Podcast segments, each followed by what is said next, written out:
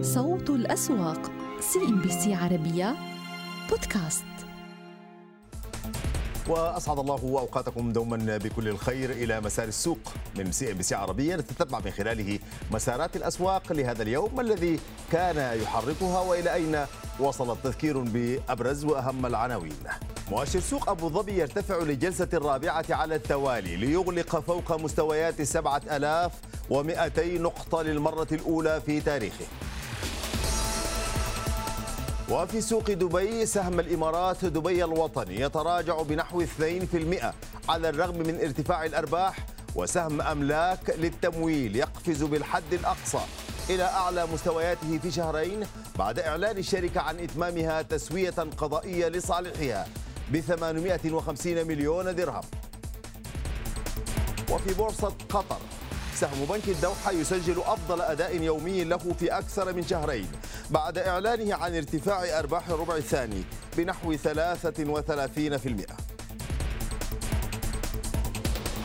المؤشر العام الكويتي يرتفع للجلسة السادسة على التوالي ليصل إلى أعلى مستوياته على الإطلاق. نقف أولا على سوق مسقط الذي بقي عند مستويات الأربعة ألاف نقطة لفترة طويلة بغض النظر عن التراجعات والارتفاعات التي تنتظم هذا المؤشر وهو اليوم يرتفع ارتفاعات طفيفة لكنه كما ذكرنا يبقى فوق مستويات الأربعة ألاف نقطة ارتفاعات بأقل من عشر النقطة المئوية.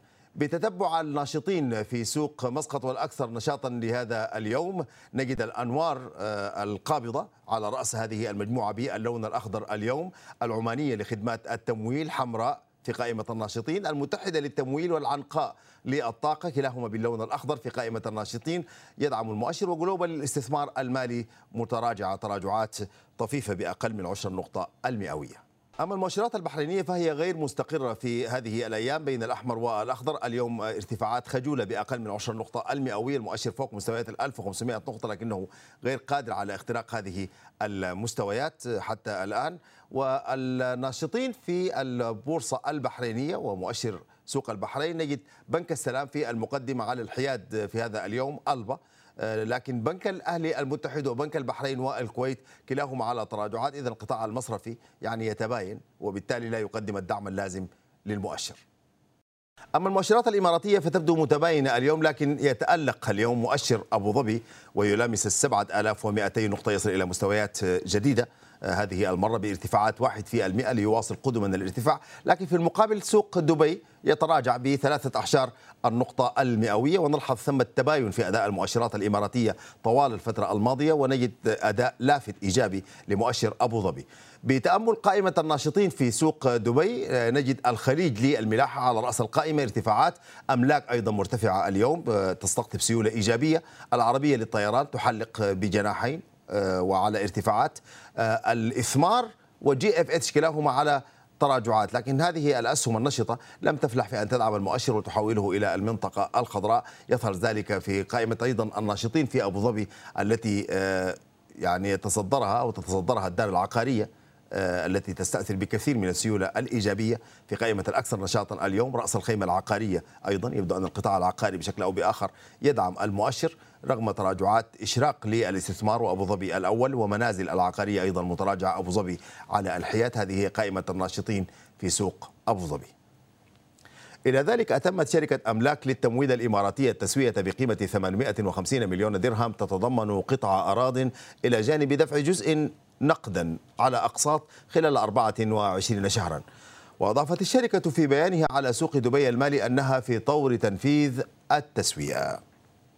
وسهم أملاك يرتفع ارتفاعات أكثر من لافتة هذه المرة يعني نستطيع أن نقول أنها قياسية ب 14 وستة عشر نقطة المئوية يعني ارتفاعات لافتة بطبيعة الحال. إلى ذلك ارتفعت أرباح بنك الإمارات دبي الوطني في الربع الثاني من العام الجاري. ب 22% ليحقق البنك مليارين و450 مليون درهم مقابل ملياري درهم في الربع المقابل من العام الماضي. وعلى صعيد النتائج نصف السنوية صعدت أرباح البنك المدرج في سوق دبي المالي ب 17% لتصل إلى 4 مليارات و800 مليون درهم.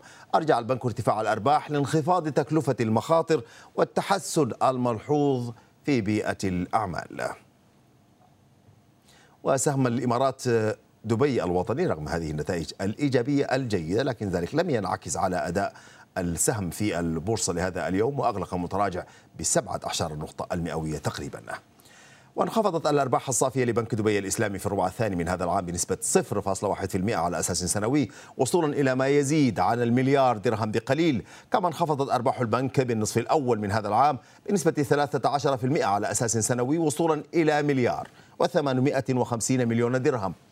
هذا وانخفض إجمالي إيرادات البنك في النصف الأول من العام الحالي بنسبة 14% على أساس سنوي وصولا إلى 5 مليارات و800 مليون درهم.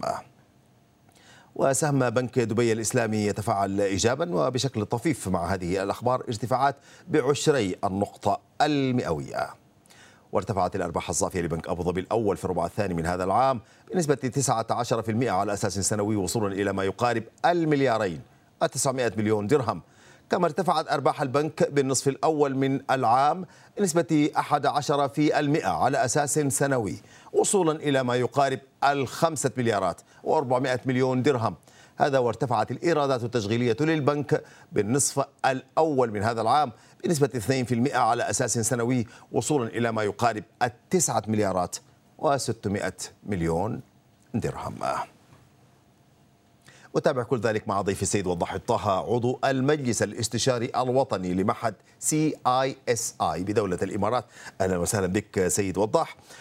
ويعني حتى تتضح الصورة معك أكثر أنت آه، سيد العارفين.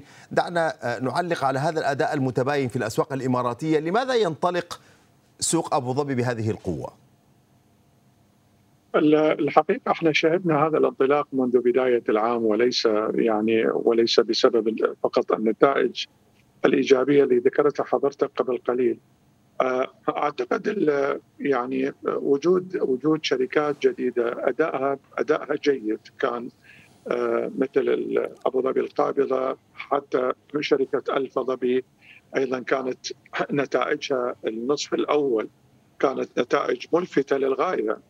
آه هذه الحقيقة هذه النتائج بالإضافة إلى الأداء لبقية القطاعات الرئيسية خصوصا آه تعافي تدريجي في القطاع المصرفي.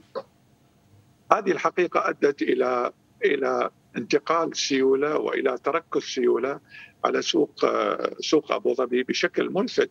بحيث أنه النصف الأول آه، كإحصائية لأداء الأسواق آه، عالميا واقليميا آه، كان كان في المرتبة الأولى اقليميا سوق أبو ظبي من حيث الارتفاعات وحتى على مستوى أسواق دول مجلس التعاون كان الأول يلي السوق السعودي. على مستوى على مستوى العالم كان أداء السوق بين بين أكثر من 100 سوق في العالم تقريبا كان أداء سوق آه، أبو ظبي آه، ملفت أيضا وحل في المرتبة السادسة. آه، مهم جدا أنه أنه السوق الحقيقة يتمتع بهذه السيولة لأن الحقيقة يصبح سوق جاذبة للاستثمار الأجنبي على الرغم من تواصل ارتفاع التواصل الارتفاعات ذكرت حضرتك أنه إحنا أرقام قياسية نكاد نكون يوميا 7200 مؤشر هذا رقم قياسي جديد لم نصل سابقا ولكن أعتقد آه، استمرار الارتفاعات أدى إلى ارتفاع مكررات الربحية، لكن وجود نتائج إيجابية يقلل من مكررات الربحية ويبقي على جاذبية السوق إلى حد كبير. جيد. دعنا آه، سيد وضح ننتقل إلى القطاع المصرفي الذي تحدثت أنت عنه قبل قليل وبانه من المفترض أن يشكل نقطة دعم للأسواق في المنطقة، لكن آه، مثلا في جلسة اليوم في سوق آه، دبي نجد سهم الإمارات دبي الوطني رغم تحقيقه لهذه الأرباح الا أنه يتراجع ب 2% كيف نقرأ ذلك؟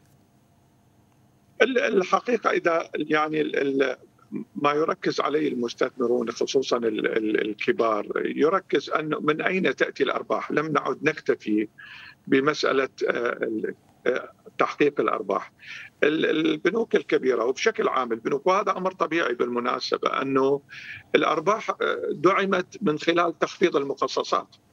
فيعني هل هي السؤال هل هي جاءت من تخفيض المخصصات نتيجة تراجع المخاطر أم جاءت من أداء تشغيلي؟ الحقيقة البنوك الكبيرة إمارات دبي الوطني الفاب أيضا كان هناك الحقيقة كان هناك تراجع واضح للمخاطر أدى إلى تراجع في مخصصات الائتمان المخصصات الديون المشكوك في تحصيلها مما أدى إلى أن ال contribution أو مساهمة المخصصات تخفيضها على صافي الربح كان مؤثر. هوامش ال هوامش ال ال الأداء التشغيلي جاءت إلى حد ما إيجابية ولكن ولكن محدودة. بحد ذاته التصور العام يعتبر أنه يعتبر الأداء للمصارف الكبيرة يعتبر أداء أداء متماسك أداء جيد ربحية السهم الواحد جيدة. فقط اسمح لي طيب أشير إلى أنه مهم جدا أنه انخفاض أرباح أبو دبي الإسلامي. الحقيقة ليس لأن الأداء كان لم يكن جيدا خلال 2021 وإنما كان لدينا العام الماضي تقريبا مليار درهم أرباح استثنائية نتيجة الاستحواذ على بنك نور. فإذا استبعدت الأرباح الاستثنائية اللي هي أرباح غير مكررة يصبح الاداء أداء جيد الحقيقة. لكن الأرباح الاستثنائية غير المتحققة نتيجة الاستحواذ جعلت هذا الفرق بين أداء هذه السنة والسنة الماضية. جيد، يعني جيد ما ما طرحته سيد وضاح، إذا أسقطنا هذه الرؤية في تغير نظرة المستثمرين للسهم للشركة للبنك باعتبار ما هي العوامل التي أدت إلى هذه الارتفاعات في الأرباح إذا أسقطنا ذلك على ما حدث في أملاك اليوم التي كسبت قضية ب 850 تقريبا مليون درهم وصعدت بهذا الشكل القياسي هل هو مبرر؟ نعم يعني أنت أملاك أملاك كانت في وضع لا يحسد عليه يعني من الناحية الفندمنتال الأساسية يعني بموجب الكشوفات المالية المعلنة أدائها أدائها أداء كان إلى حد كبير تعكسها الكشوفات المالية. فحصولها على حصولها على مثل هذه التسوية هذا المبلغ الحقيقة هذا يعتبر بمثابة الأكسجين لتتنفس لتكمل المشوار. لكن أنا كنت أتمنى حقيقة أن يكون الإفصاح أكثر شفافية بحيث انه التفاصيل ال 850 نعرفها أكثر لأن أنت تقول إنه التسوية حصلت بين حصلت عن طريق أراضي وبعض السيوله ولمدة 24 ما نعرف التفاصيل. كم هي السيولة؟ كم هي قيمة الأراضي؟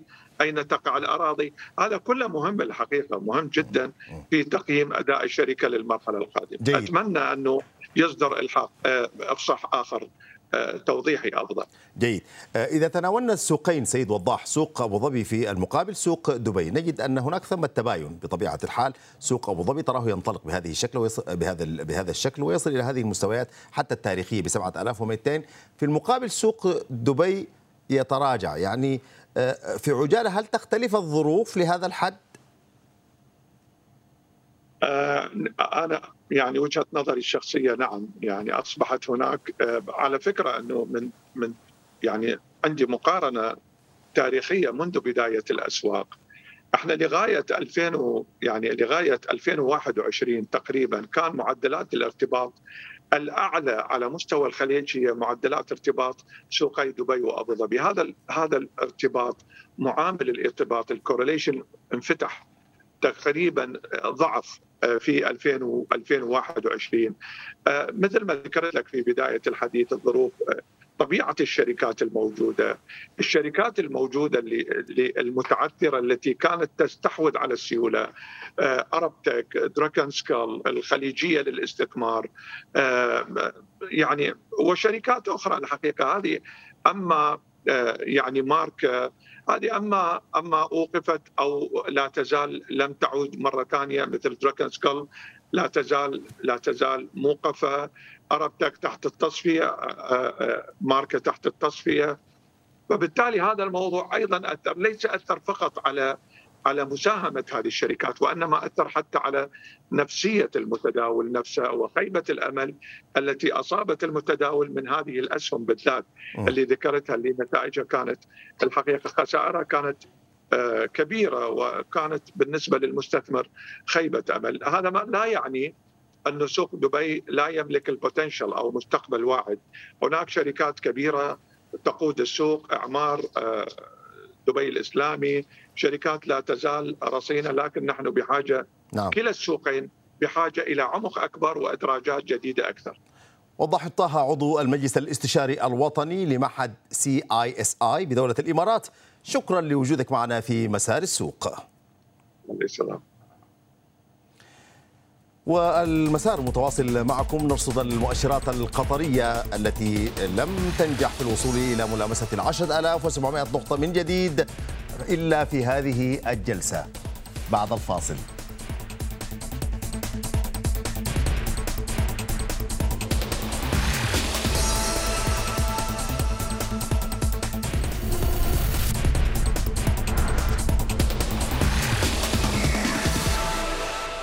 إذا عند العشرة ألاف وسبعمائة نقطة تغلق المؤشرات القطرية لهذا اليوم وتلامس من جديد هذه المستويات التي كانت قد فقدتها طوال الفترة الماضية بارتفاعات تقدر بأربعة أعشار النقطة المئوية. لكن بشكل عام لا نستطيع إلا أن نقول أن مؤشرات في محلك سر يعني ولا توجد بوادر أمل لاختراق حقيقي لهذه المستويات. يظهر ذلك جليا في قائمه الناشطين في قطر اليوم التي يغلفها اللون الأحمر بامتياز بدءا من السلام مرورا بقامكو حتى إزدان القابضة ومصرف الريان والإجارة. كل شركات الناشطة والأكثر نشاطا في هذا اليوم هي متراجعة بشكل أو بآخر في المؤشرات القطرية وبالتالي لا نعلم من أين جاء الدعم. ربما يتضح ذلك من خلال ربما الرابحين في هذا اليوم وبعض الشركات التي دعمت المؤشر بشكل كبير وكانت ذات أوزان ويظهر ذلك بالفعل في بعض البنوك مثل البنك التجاري وبنك الدوحة ومصرف قطر الإسلامي. يعني هذا الثلاثي استطاع أن يقلب الطاولة رغم تراجعات الناشطين وأن يقفز بالمؤشر الأربعة أعشار النقطة المئوية ويعود به من جديد إلى مستويات العشرة ألاف وسبعمائة نقطة باعتبار حجم والثقل هذه الشركات بجانب قطر للإسمنت ومجمع المناعي. إذا قائمة الرابحين هي التي صنعت المشهد في البورصة القطرية لهذا اليوم. في الأخبار نمت أرباح شركة قطر لصناعة الإسمنت في الربع الثاني من العام الجاري بنسبة 74% على أساس سنوي إلى نحو 24 مليون ريال. كما ارتفعت أرباح الشركة التي تستحوذ على 70% من سوق صناعة الإسمنت في قطر. بنهاية النصف الأول من العام الحالي بنسبة 38% إلى 94 مليون ريال. وانخفضت أرباح شركة بروى العقارية القطرية في الربع الثاني من العام 2021 بنسبة 16.1% على أساس سنوي إلى 343 مليون ريال. بينما ارتفعت بنسبة 81% قياسا بالربع الأول من العام ذاته. وتراجعت الأرباح الصافية لأكبر مطور عقاري في قطر بنهاية النصف الأول من العام الجاري بنسبة 9% إلى نحو 533 مليون ريال بضغط أساسي من انخفاض أرباح القيمة العادلة لاستثمارات عقارية بنسبة 74% على أساس سنوي إلى نحو 114 مليون ريال. وارتفعت أرباح بنك الدوحة القطري في الربع الثاني من العام الحالي بنسبة 33% على أساس سنوي إلى 234 مليون ريال. كما نمت أرباح البنك بنهاية النصف الأول من العام الجاري بنسبة 228% على أساس سنوي إلى 614 مليون ريال.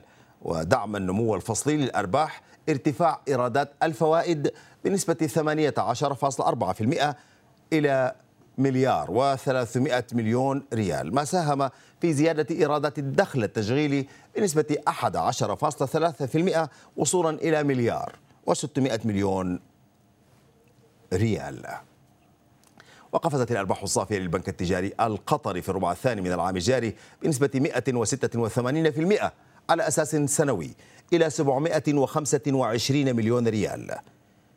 كما صعدت الأرباح بنهاية النصف الأول من عام 2021 بنسبة 47% مقارنة بالفترة المماثلة من العام الماضي وصولا إلى مليار و330 مليون ريال.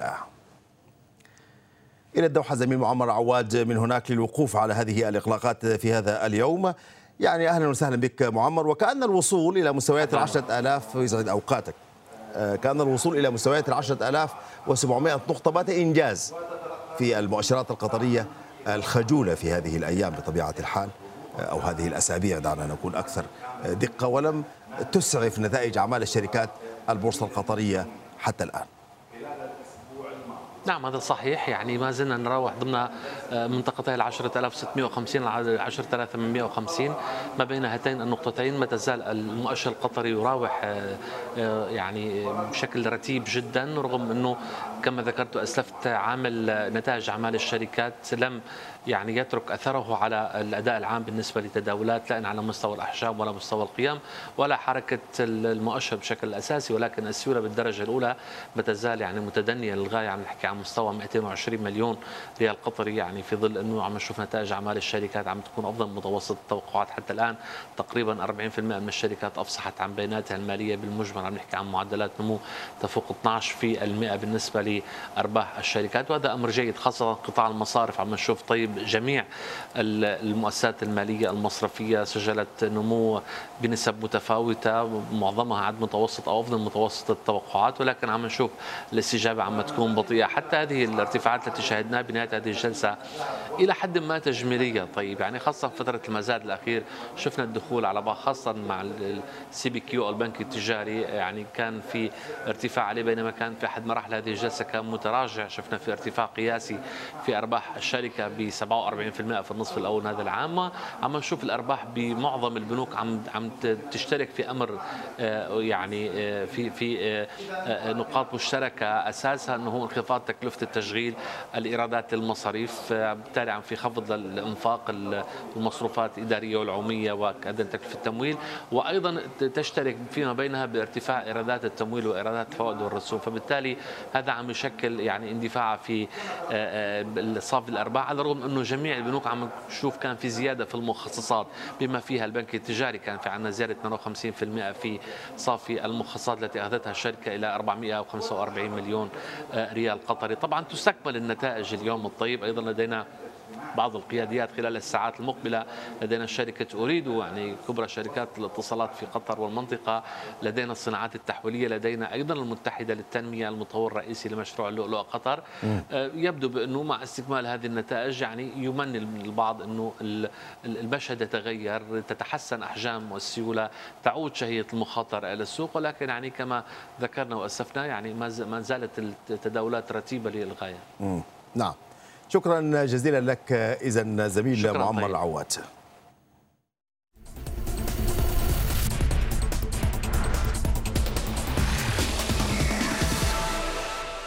ومستويات جديدة أيضا في الكويت جديرة بالاهتمام اليوم في إغلاقات السوق آه، ومؤشر الكويت الأول بعشرين النقطة المئوية ومؤشر الكويت الأول يرتفع أيضا بأقل من عشر النقطة المئوية ومؤشر الكويت الرئيس على ارتفاعات بأربعة أعشار النقطة المئوية والمؤشر العام الكويتي يرتفع لأعلى مستوياته على الإطلاق. ويمكنكم الآن الاستماع لإغلاقات الأسواق العربية يوميا على بودكاست CNBC عربية ضمن برنامج صوت الأسواق. تابعونا على أبل بودكاست جوجل بودكاست وسبوتيفاي وديزر. آه، مشاهدي الكرام ومتابعة طيبة لكم وشكرا على طيب المتابعة من CNBC عربية.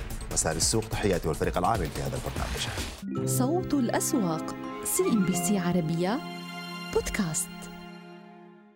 للجلسة السابعة على التوالي. إذا استمر السوق السعودي اليوم بمكاسبه وكان هناك عدد من الأسهم اللي آه، القيادية التي آه، دعمت هذا الارتفاع. شاهدنا اليوم المؤشر عم يقترب كأعلى مستوياته عند ال 10948 نقطة في محاولة لاختبار ال 10950 نقطة. لكن عدنا لنقلص هذه المكاسب لحدود 20 نقطة المئوية. 10933 الموازي بالمقابل ارتفع بربع النقطة المئوية. صافي الشراء اليوم بقي بحدود ال 25 مليون و900 ألف سهم من سيولة اقتربت ب 6 مليار و670 مليون ريال سعودي. دار الأركان وتبادل مراكز مستمر ما بينها وما بين إعمار المدينة الاقتصادية. اليوم بقي سهم دار الأركان بالصدارة بالنشاط 17 مليون و300 ألف سهم إعمار على أكثر من 10 مليون و400 ألف سهم. ورأينا بترو برغم الأخبار الإيجابية المتعلقة بتخفيض الخسائر المتراكمة وكذلك تحولها للربحية لكن السهم اليوم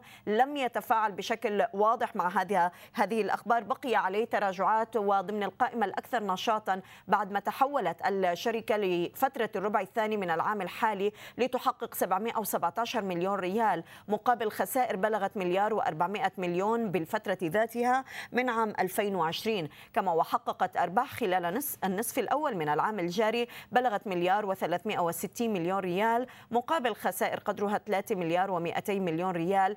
تم تكبدها خلال الفترة المماثلة من العام الماضي. بترو رابغ أرجعت أسباب التحول للربحية بالربع الثاني إلى تحسن هامش الربح للمنتجات البتروكيماوية نتيجة لتحسن ظروف السوق هذا إضافة لاستقرار عمليات التشغيل في المجمع الصناعي. وأعلنت الشركة على موقع السوق السعودي تداول عن انخفاض خسائرها المتراكمة إلى مليار و400 مليون ريال والتي تمثل 16 وربع في المئة من رأس مال الشركة. البالغ 8 مليارات و700 مليون ريال كما في الثلاثين من يونيو 2021 عموما شهدنا اليوم أكثر الرابحين بالأسهم السعودية اتجهت لسهم آه، الحكير واللي تصدر القائمة بأكثر من أربعة في المئة. هذه طبعا حقوق الأولوية أيضا بالنسبة لمجموعة الحكير والتي بدأ الاكتتاب والتداول عليها عم تصعد بقرابة التسعة وعشرين النقطة المئوية. سهم اللجين بأربعة ونصف النقطة. صندوق التعليم ريت وكذلك بادجت على قائمة الأكثر ارتفاعا. التحركات بدأت على بترو رابغ بصدارة التراجع. حتى الصحراء العالمية العالمية سبكم ولعدة جلسات يمكن عم نتابع هذا التراجع اللي عم نشهده على أسهم البتروكيماويات دون التفاعل مع نتائجها. النقول على تراجع الخليجية العامة للتأمين واكسا التعاونية عم بيخسر أكثر من 2% القياديات كان منها أسهم اليوم داعمة ووصول سهم الراجحي كذلك اليوم آه، إلى ارتفاعات ب 14 نقطة المئوية 189 أعطى نوع من الدعم للسوق سابق استقر عن 120 40 البنك الأهلي التجاري تراجع بنصف النقطة المئوية ويمكن تابعنا أيضا آه، البنك السعودي للاستثمار اللي استهل نتائج الأعمال بالنسبة للقطاع المصرفي لفترة الربع الثاني. شهدنا جبل عمر على مكاسب وأرامكو. تحركاته بعد تثبيت تصنيف فيتش بقي بحدود 34 ريال 90 هللة مع نهاية التداولات. بتفاصيل البنك السعودي للاستثمار طبعا آه، أولى البنوك اللي أعلنت عن نتائجها. آه، كانت ارتفعت أرباح البنك بحدود المئة 10% على أساس سنوي ليسجل 287 مليون و800 ألف ريال. وارتفعت أرباح البنك خلال النصف الأول من العام 2021 بنسبة 21% على أساس سنوي ليسجل 501 مليون ريال. أرجع البنك أسباب ارتفاع الأرباح بالربع الثاني إلى ارتفاع إجمالي دخل العمليات والانخفاض في مخصصات الزكاة. سهم البنك اليوم استثمار على ارتفاعات قربت 16 النقطة المئوية يتداول عن 17 ريال 18 هللة. وحول إغلاقات السوق السعودي ينضم إلينا دكتور سعود المطير الأكاديمي والمستشار والكاتب الاقتصادي أحييك دكتور سعود كل عام وأنت بألف خير وشكرا على وجودك أولا معنا.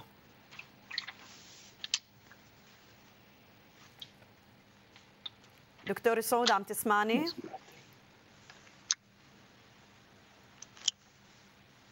هلا دكتور سعودة مساء الخير. عم تسمعني بوضوح؟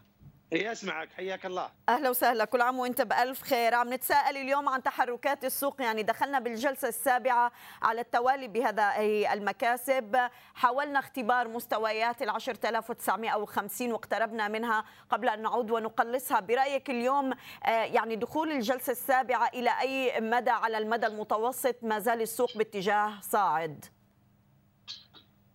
بسم الله والحمد لله والصلاة والسلام على رسول الله. كل عام وأنتم بخير. آه، بكل تأكيد إن السوق ما زال يعاني من الضعف والدليل على ذلك السيولة. السيولة في تناقص وكما نعلم حاجز 11160 هو حاجز قوي يحتاج إلى سيولة عالية لاختراقه. آه، في الوقت الحاضر مع تردي السيولة الآن ونزولها يعني وصولها للسبعة ثم نزولها بعض الشيء عن السبعة هذا يعني إن السوق ما ليس بجا ليس جاهزا لتخطي حاجز 9000 أو عفوا 10950 ثم حاجز ال يعني 11000 ثم حاجز 11160 الذي يعتبر هو قمة 2014 والذي عندما وصله رجع بقوة إلى الوراء. أتوقع أن المحركات يعني ما زال أسعار البترول تعتبر فوق السبعين تعتبر داعمة. نتائج الشركات على مستوى القطاع ال petrochemical أيضا ما زال داعم. صحيح إن لم يعني يعلن القليل من الشركات في ال petrochemical لكن التوقعات تشير إلى يعني نتائج أعلى أحسن من التوقعات. آه كذلك القطاع البنكي ما زلنا نحتاج فعلا إلى آه يعني الشركات القيادية في القطاع البنكي على يعني سواء الراجحي أو الأهلي آه ليعطي فعلا آه يعني مزيدا من الأريحية إلى أن نتائج البنوك تسير يعني في نمو وفي تزايد وأن المكررات آه، الربحيه في تحسن وبالتالي ربما يكون تدفق السيولة أقوى بعد يعني يعني بعد إعلان أهم النتائج. نعم، طيب وشايفين اليوم يعني سهم أرامكو رغم تلقي السهم العديد من الأخبار الإيجابية، أسعار النفط كما ذكر الدكتور سعود هي فوق السبعين قد تدعم تحركات السهم اليوم تصنيف فيتش واللي تحول نظرتها من سلبية إلى مستقرة، لكن السهم آه، أيضا ما عم بيستجيب بشكل كثير كبير بالنسبة لهذه الأخبار، هل من أسباب وراء ذلك؟ طبعا من الطبيعي بالنسبة لشركة أرامكو كما نعلم هناك ضريبة الملكية وهناك حقوق الامتياز وضريبة الملكية تختلف آه، معدلاتها عندما تصل 70 دولار حيث تنخ يعني تزداد معدلات ضريبة معدلات الملكية وبالتالي نسبة الأرباح التي يحصل عليها المساهمين بعد ارتفاع السعر عن السبعين تقل كثير تقل بشكل كبير وتتناقص أكثر وأكثر عندما يتجاوز السعر ال 100 آه، دولار سعر البرميل. فبالتالي عمليه التفاعل السهم آه، يعني مع سعر البترول محدود خاصة بعد السبعين لا سيما وأن العامل المؤثر في الفترة الحالية هو عملية التوزيعات. فالتوزيعات هي العامل المؤثر بحكم أنها تقريبا ثابتة للفترة القادمة على مدار آه، خمس سنوات مضى منها الآن أكثر من سنة وحتستمر على نفس النمط هذا. قد تزيد آه، معدات التوزيعات إذا ما حققت الشركة آه، يعني أرباح كبيرة تستطيع أن تعوض كما نعلم في ظل الجائحة. كانت التوزيعات أعلى بكثير من الأرباح المحققة. آه، الآن في 2021 أصبحت الأرباح المحققة لشركة أرامكو تفوق التوزيعات وبالتالي ربما نشهد في 2022 أن التوزيعات تزداد وهذا لا شك أنه سيحفز ارتفاع في آه، القيمه السوقية للسهم. نعم آه، عم نتابع أولى البنوك اللي بدأت تعطينا نتائجها لفترة الربع الثاني آه، دكتور سعود وواضح إنه البنك السعودي للاستثمار استهل الإعلان عن النتائج مقارنة بالقياديات اللي كنت عم بتشير لها ومنها الأهلي والراجحي هذه المرة يعني شايفين ارتفاع بالأرباح 21% لفترة النصف الأول وأرباح الربع الثاني 10% لكن واضح إنه نسبة القروض للودائع لدى البنك كانت انخفضت لحدود 94% من مقارنة ب 98% سابقا آه، لنفس الفترة. آه، كيف عم نعلق على هذه النتائج؟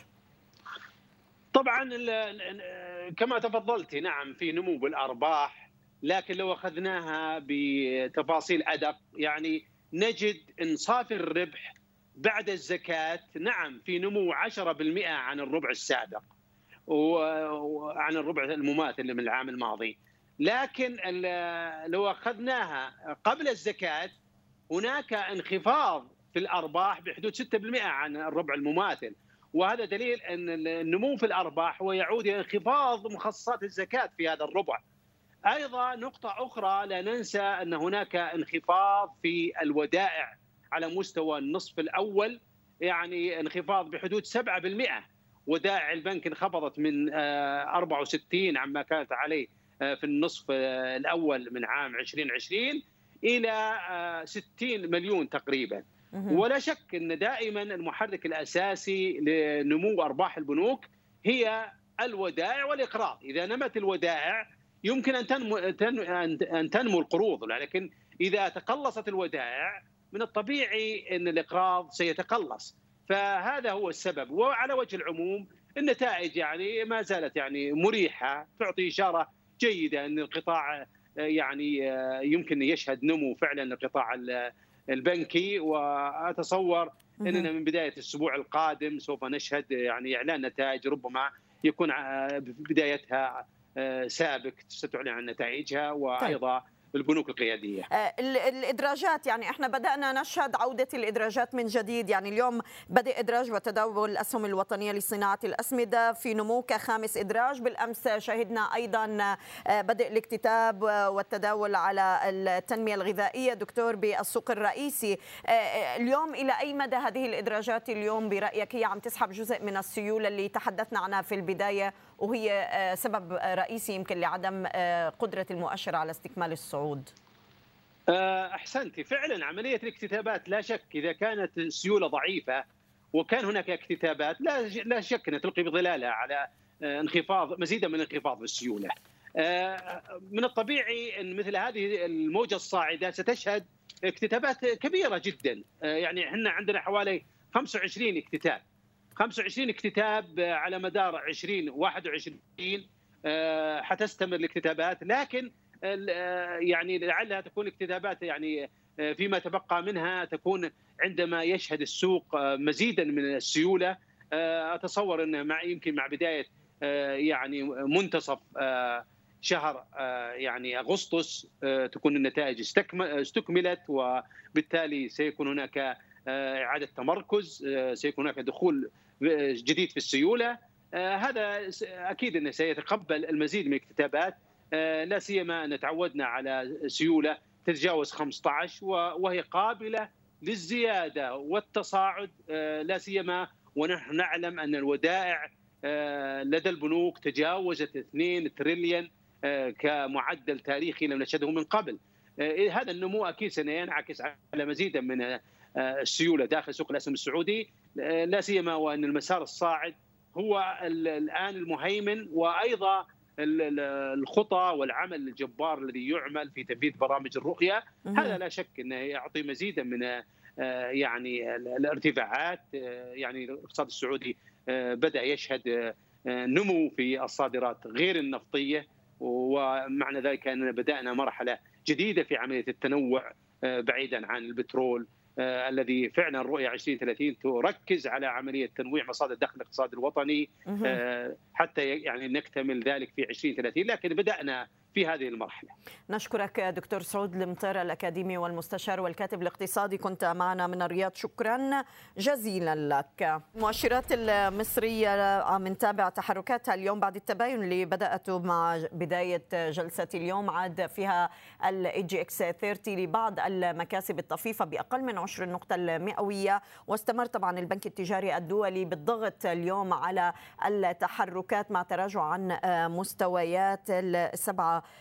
67 جنيه يعني أو 57 آه، جنيه عفوا. تراجعنا وخسرنا قرابة ال 29 قرش مع نهاية الجلسة. تحركات استمرت على 70 اليوم بقرابة ال 2% ل 2714 وكان هناك تحركات على ال 100 فقط الواحد ونصف النقطة المئوية. وكنا شهدنا طبعا المراجعة النصف سنوية بالنسبة للمؤشرات واللي أدت إلى خروج آه، سبع شركات تقريبا من مؤشر ال EGX 30 مقابل دخول ست شركات أخرى على هذا المؤشر. تحركنا اليوم على عدد من هذه الأسهم اللي تم طبعا خروجها. بأغلبها كانت على ارتفاعات. لاحظنا البنك التجاري الدولي اليوم كما ذكرنا ضاغط على السوق بنصف النقطة المئوية. المصرية للاتصالات عند 14 خمسة قروش. خسر 1% أما إعمار مصر طبعا وكان من الأسهم اللي كانت خرجت من مؤشر ال EGX 30 بقي على مكاسب قاربت 18 النقطة المئوية عند 2.38 النساجون الشرقيون على تراجعات وعامر جروب حقق مكاسب اقتربت بسبع أعشار النقطة المئوية. سودك بالمقابل كان من الأسهم التي خرجت. كان عليه بعض المكاسب عاد ليعكس الاتجاه صوب التراجعات.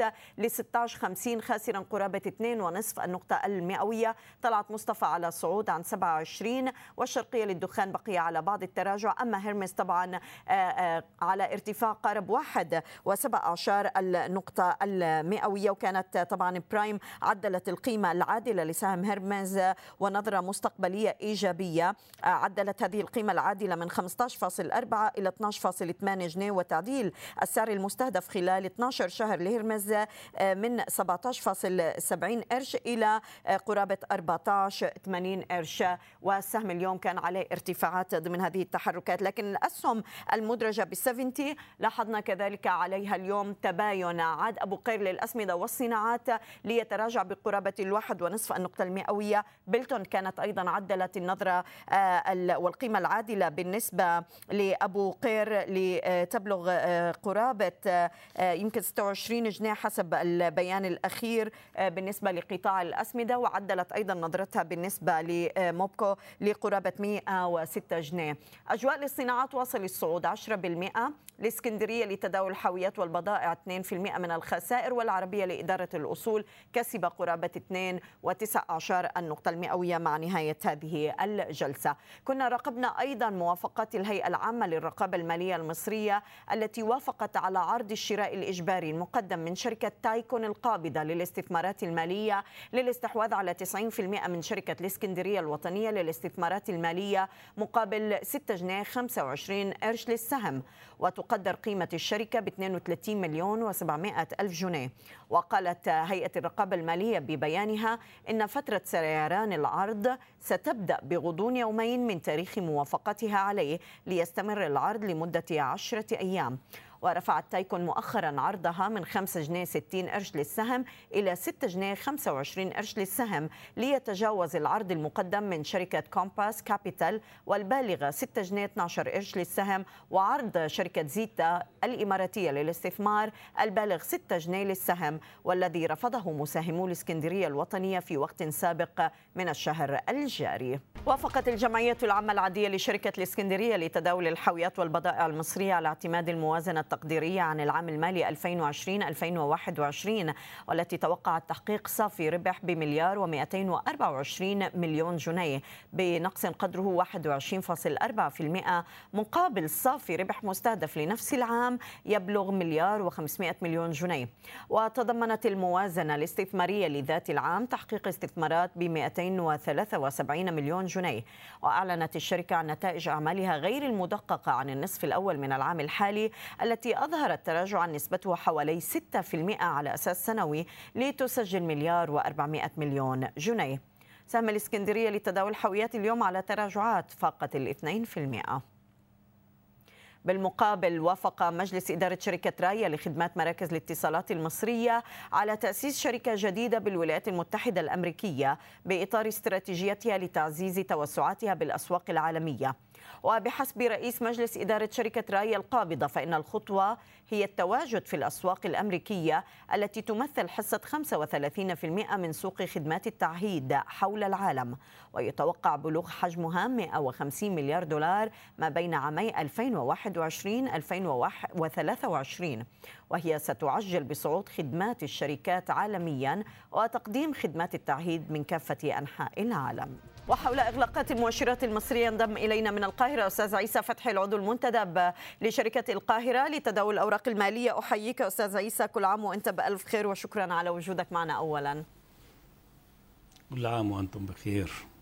طيب خلينا نبدأ بالحديث عن البورصة وشايفين اليوم إنه في تفوق واضح بالنسبة لمؤشر السبعيني عم ندخل بالجلسة التاسعة على التوالي بهذا الصعود. على المدى المتوسط برأيك إلى أي مدى آه، راح يبقى. آه، يعني الأسهم المضاربية والمدرجة بالسفنتي متفوقة على الأسهم القيادية؟ وكيف عم نفسر هذا الصعود حتى هذه اللحظات؟ آه، EGX 70 يتفوق على نفسه ويحطم أرقامه القياسية وينافس نفسه يعني لا ينافس آه، أي مؤشرات أخرى. EGX 30 بعيد تماما عن المنافسة بالنسبة له. وده يمكن في رأيي راجع لعدة أسباب. السبب الأول هو إن هذه الأسهم هي أسهم الأسهم المتداخله في هذا المؤشر أسهم أفراد. النهارده ما نيجي نشوف حجم أو نسبة المتداولين 85% أفراد 15% مؤسسات. كلما تراجعت نسبة المؤسسات كل ما كان إيجكس 30 مهيض الجناح وغير قادر على أنه يحقق أداء إيجابي متواصل يعني. آه، ايجيك 70 أسهمه كان آه، زمان كانت ال- السيولة بتنتقل من ورقة لأخرى. الظاهرة اللي أنا ملاحظها الفترة الأخيرة إنه كل سهم له سيولة خاصة بيه. وهي بتضغط على السهم إلى مستويات غير متوقعة وبتحقق و آه، والمستثمر كل اللي بيهمه إنه يكسب وبالتالي ما حدش بقى يفكر لا في فاندامنتالز ولا آه، نتائج أعمال قد ما بيفكر في إنه سعر السهم هو اللي بيشده. فشايف السهم بيطلع من رقم بيلاقي نفس ضعف الرقم لما كان مش راضي ياخد فيه فبياخد في الضعف فبيطلع معاه لثلاث أضعاف وهكذا يعني. في ظل هذا الوضع السيولة اللي بتتدفق للسوق زي إحنا شايفين امبارح والنهاردة حجم التداول فوق ال 2 مليار و100 مليون آه، جنيه. معنى كده إن في سيولة جديدة آه، بتدخل ال- السوق. وبالتالي آه، لو استمر هذا التدفق للسيولة أعتقد إن ايجكس آه، 70 آه، سيظل آه، حصان رابح بالنسبة للأفراد الفترة دي والفترة المقبلة. آه، خاصة إنه آه، أسواق الأسهم في العالم أعتقد إنها ماشية بشكل جيد خصوصا السوق الأمريكي. بعد تجاوزه ال 35 ألف نقطة أعتقد ده أعطى آه، نوع من الاطمئنان على إن أسواق الأسهم حتى لو كان هناك ادعاء بأن فيها فقاعة لكن ما زالت هذه ال- ال- الأسهم متماسكة واقتصادياتها آه، بتثق فيها يعني. نعم. فبالتالي هذه الثقة موجودة لدى المستثمرين خاصة ان شافوا بعينيهم المؤسسات زي ما إحنا عارفين بتدرس وبتاخد وقت في قراراتها وبالتالي ما بيبقاش عندها إنها تدفع في السهم أكتر ما هي اتعلمته في أدبيات الاستثمار يعني. نعم. طيب آه، يعني ال- القياديات اليوم والمؤشرات شهدت أيضا عملية المراجعة نصف السنوية. آه، أستاذ عيسى شفنا خروج سبع شركات من ال EGX 30 CI Capital أوراسكوم للاستثمار أوراسكوم للتنمية إعمار سوديك ايديتا والبنك المصري لتنمية الصادرات. لكن الملاحظ إنه مع قرارات الخروج بقيت هذه الأسهم اليوم محافظة على مكاسبها. يعني كيف فسرنا هذا الصعود اللي حصل على هذه الأسهم اليوم رغم قرار آه، خروجها من المؤشر؟ يعني زي ما قلت إنه كل سهم دلوقتي بقى له سيولة خاصة بيه. لم تعد مسألة إن هو في EGX 30 ولا EGX 70 هي دي المسألة بالنسبة للمستثمر. هو في targets محطوط لهذه الأسهم بيتحقق وبالتالي آه، في نوع من خاصة إن هذه الت- ال- ال- التغييرات هي تغيرات في منهج المؤشرات لكن السهم موجود ومتداول ولم يتغير خاصة أنه هذه الأسهم التعامل عليها بيبقى من قبل المحليين. هذه المسألة ممكن تفرق مع الأجانب لكن ما تفرقش مع المستثمرين المحليين اللي هم بيشكلوا الجانب الأكبر والساحق للمتعاملين في السوق. نعم. طيب طبعا شفنا انضمام موبكو أيضا بالنسبة لمؤشر ال EGX 30 آه، لكن واضح إنه أيضا بلتون كانت رفعت القيمة العادلة بالنسبة لبعض أسهم الأسمدة منها موبكو وأبو قير آه، آه، أستاذ عيسى. آه، واضح إنه حتى الأسهم يعني مع الارتفاع اللي شهدناه على مستوى ال- اليوريا عالميا أسهم موبكو وأبو قير لم تتفاعل معها بشكل يعني سريع. هل أمامها مزيد من الارتفاعات للفترة ال- ال- المقبلة برأيك يعني حتى تستجيب لهذا الارتفاع على مستوى العالم؟ آه بالتأكيد يعني آه من الممكن أنه تزيد في الفترة اللي جاية هذه الأسهم خاصة أنها أسهم يعني بيبقى حركة المؤسسات فيها هي الأعلى وبالتالي زي ما إحنا عارفين المؤسسات حركتها أبطأ لحد ما فبالتالي بيبقى صعودها بيبقى على بهادي مش بالشكل اللي موجود عليه مؤس- أسهم إيجيك 70 يعني. نعم. طيب وطبعا نشكرك سيد عيسى فتحي العضو المنتدب لشركة القاهرة لتداول الأوراق المالية. كنت معنا من القاهرة شكرا لك. صوت الأسواق سي إم بي سي عربية بودكاست.